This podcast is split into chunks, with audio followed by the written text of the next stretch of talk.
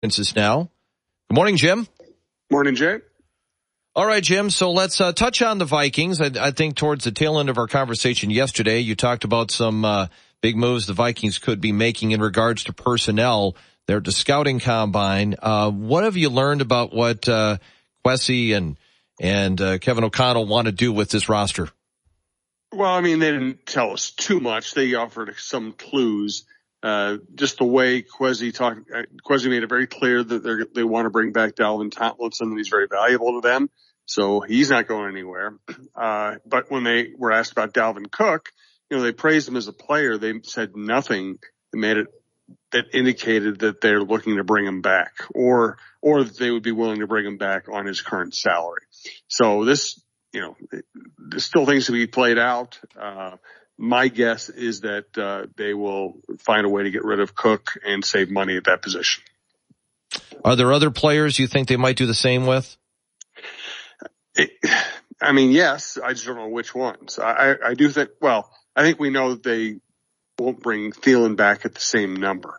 Um, and we've, you know, you see some posts from his wife that make it sound like he's out of town. And you hear Thielen talk about it. You talk to other people. It sounds like there might be a deal. I think Thielen recognizes the value of his story. Uh, you know, growing up in Minnesota, playing at Mankato, being a Viking. Uh, he has businesses in the area.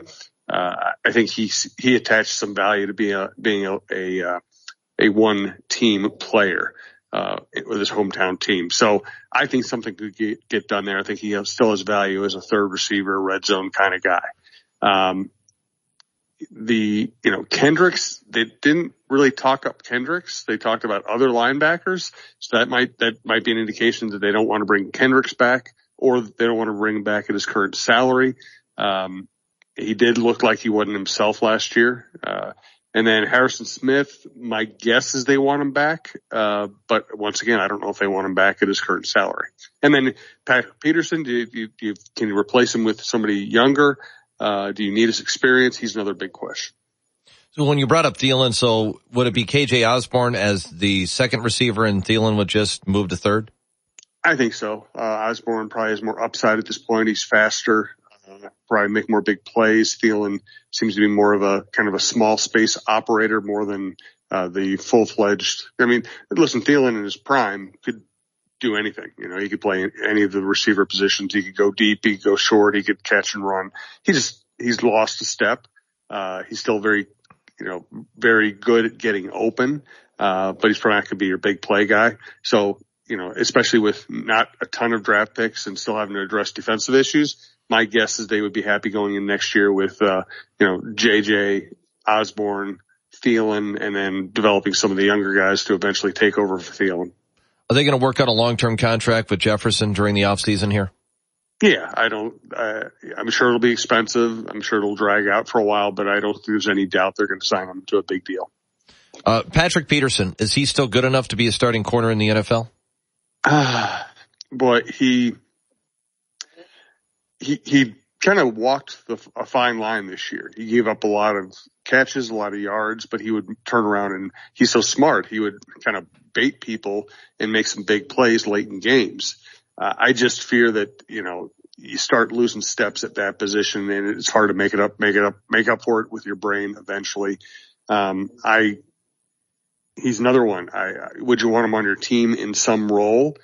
Yeah, I think you would. Are you going to pay him full freight to be a third or fourth cornerback? Probably not. So I think that's another one where it depends on what he's willing to play for.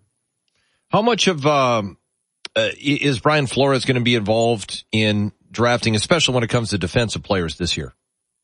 Uh, it'll be fairly typical of NFL teams. They have scouts. They have you know, higher ranked scouts. They have general manager making the final decision. They have coaches input on players you know, most good NFL organizations, the coaches talk to the, are, are in tune with the scouts and the general manager. You don't want to draft a talented guy and have him not fit your system or what you're really looking for, have the coach not want to use him. So, you know, this, this is a pretty communicative group. I don't think that's a problem. I still say one of the greatest mistakes in Vikings history, uh, was the, was Mike Lynn when he traded for Herschel Walker. He never really had a long conversation with the with Jerry Burns about how Burns would use Herschel. Burns didn't even want a back like Herschel, kind of an I formation, straight ahead runner type. Uh, you know, and, and that's where that that trade became such a disaster. Is not only did they give up too much, but they got a player who didn't really fit the offense. Jim, the uh, Twins yesterday, spring training game down in Florida. Results, you know, 4-4, whatever. But, uh, uh, what we're seeing is, uh, we did see Carlos Correa get a chance to play. Uh, Correa had a hit, a couple of hits from Nick Gordon. Ryan Jeffers hit a solo home run. Um, how do you think the catcher position is going to be handled with uh, Vázquez and Jeffers? Is it going to be an every other kind of thing? Is Vázquez going to get the majority of the starts? What do you think is going to happen there? I think that Vázquez will be considered, whether they announce it or not. I think internally they'll consider Vázquez their starter and Jeffers their, uh, you know, their backup, but it's probably more of a 60-40 split than a 70-30 or 80-20. Um, also, I think Jefferson's not still, he is not a proven commodity as a hitter. He, he has shown the ability to hit at other levels in his career. He has not really solved major league pitching. So I think some of it will come down to does Jeffers hit enough that he earns more at bats. Jim, uh, Joey Gallo, um, getting some uh, opportunities to play both in the outfield and at first base. Um, how do you feel about Joey Gallo and what he might be able to bring to the team this year? Well, he's an excellent fielder, and you know between Gallo, Kepler, Buxton, and Taylor, this could be one of the great defensive outfields you've ever seen, assuming Buxton can play a certain number of games. Um, and he throws well and he plays first base well. So right now I think he's your starting left fielder and backup first baseman. Uh, if Kirilloff's hurt, I think he play, becomes your starting first baseman. Um, so he, he, he has a lot of value in a lot of ways, but he's going to have to hit. You know, he's a corner outfielder, first baseman. He's going to have to hit well enough that, uh, that you want him in the lineup. Is Jose Miranda's shoulder issue a big deal?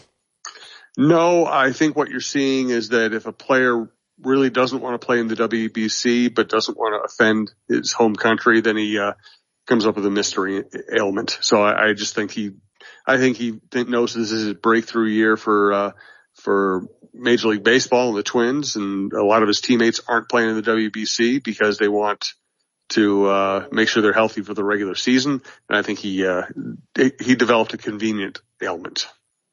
Jim, uh, Lindsay Whalen, the Gophers uh, women's team got knocked out one and done in the Big Ten tournament. Um, she uh, safe uh, going into next year? I think so. I don't know for sure. Um, you know, I, I, think you want to give her another year with her best recruits. They did show some improvement toward the end of the season. Uh, but I'll also say this. I, I went to that game and it was really disappointing to see that team not be able to solve a full court press. And they, they were down like 21-3 because they couldn't solve the full court press. Even after they got, they started breaking the press, they didn't take full advantage. They didn't attack the press and they had you know, 22 turnovers, I think. Way too many and 22 turnovers is ridiculous to begin with, but a lot of them were the worst kind of turnovers. It's one thing turning it over, throwing it into the post, and you have time to get back on defense. They had a lot of those, um, you know, we've seen too many from Whalen's teams. The, uh, bad turnover leading directly to a, a, layup for the other team. You just can't. Uh, there's no way they should have lost to Penn State. There's no way they should have lost to Penn State yesterday, basically in a home game. There's no way they should have played as badly as they did at the beginning. And then keep playing the game after they came all the way back. Uh, you know, um, Penn State inbounding under the Gophers basket and they give up a backdoor layup with a foul. It's just really disappointing. And here's the, here's the difficult thing. You know, Whalen, Whalen's like one of the smartest basketball players we've ever seen. Uh, she played for Cheryl Reeve, Geno Auriemma, and Mike Thibault, three Hall of Fame coaches. You know she knows, but she's got to get her players to get it. And it was really disappointing to see them fail in some fundamental ways yesterday. Jim, uh, Gopher men's basketball team's got Rutgers at home tonight. Uh, it's been a real disappointing season for them. Uh, what is going to be most telling in the off season? Um, how Ben Johnson keeps this group together, assuming nobody transfers away. That's considered a key part of the team. And then who they replace the uh, Dennis Evans decommit with. Yeah, and might be Pharrell Payne. They might have to, and this is where, you know, Ben had basically had to be good in two ways to succeed as a gopher coach. One, recruit better talent than they've had there, uh, or at least get back to the, you know, the good, you know, Clem, uh, Tubby recruiting days, or at least you had good players, even if they weren't big names.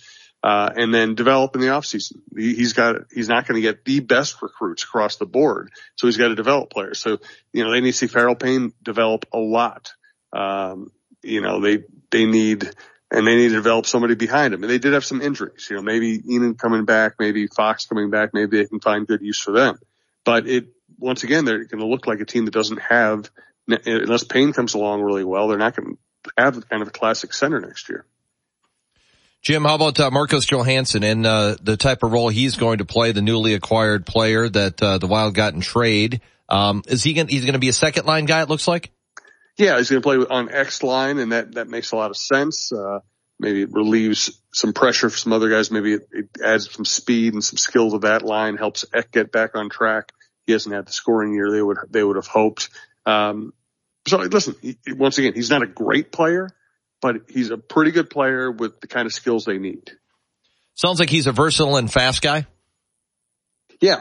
Uh, and he has had good offensive years before. Again, uh, don't, don't expect too much, but they, this is, we, this has evolved into a good defensive team that just needs to score, you know, a couple more goals a week. And he might be able to help in that regard.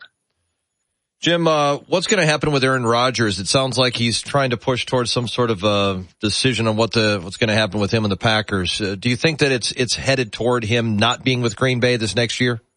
Yeah, I think he's going to go elsewhere. Um, and the question, which team really, really wants him? There are a lot of teams that could use a quarterback, but uh, how many of them want a fifty million dollar quarterback who was lousy last year? Uh, you know, there's we don't really know what the Jets are thinking. They've been talking a lot to Derek Carr. Uh, they might not think of Rodgers as a good influence on a talented young team, or maybe that's a smokescreen. They want to sign him. Uh, the Raiders could use him. Uh, Washington could use him. Tennessee might be ready to move on from, uh, from Tannehill. I mean, there, there are teams out there that are, you know, pretty good teams that could use Rodgers, but he's not you know, it's not the simple decision it used to be. He, he's been a pain in the butt and, and he wasn't very good last year and he's only getting older. So I don't know how this is going to play out, but I do think he's going to play. I do think he's going to play for somebody other than the Packers. All right, Jim, what do you got in your podcast? Uh, we have the Viking update show up and the Jon Krawczynski show up. Mike Grimm's Go Gopher podcast just came out and everything is at talknorth.com. All right, Jim, thank you. We'll talk to you again tomorrow. Thanks, Jim. It's Jim Souhan, Star Tribune sports columnist, joining us every weekday morning at this time. Follow him on Twitter at Souhan Strib. Check out his latest column in the Star Tribune or his podcast at talknorth.com. Next on WJON, World of National News from ABC.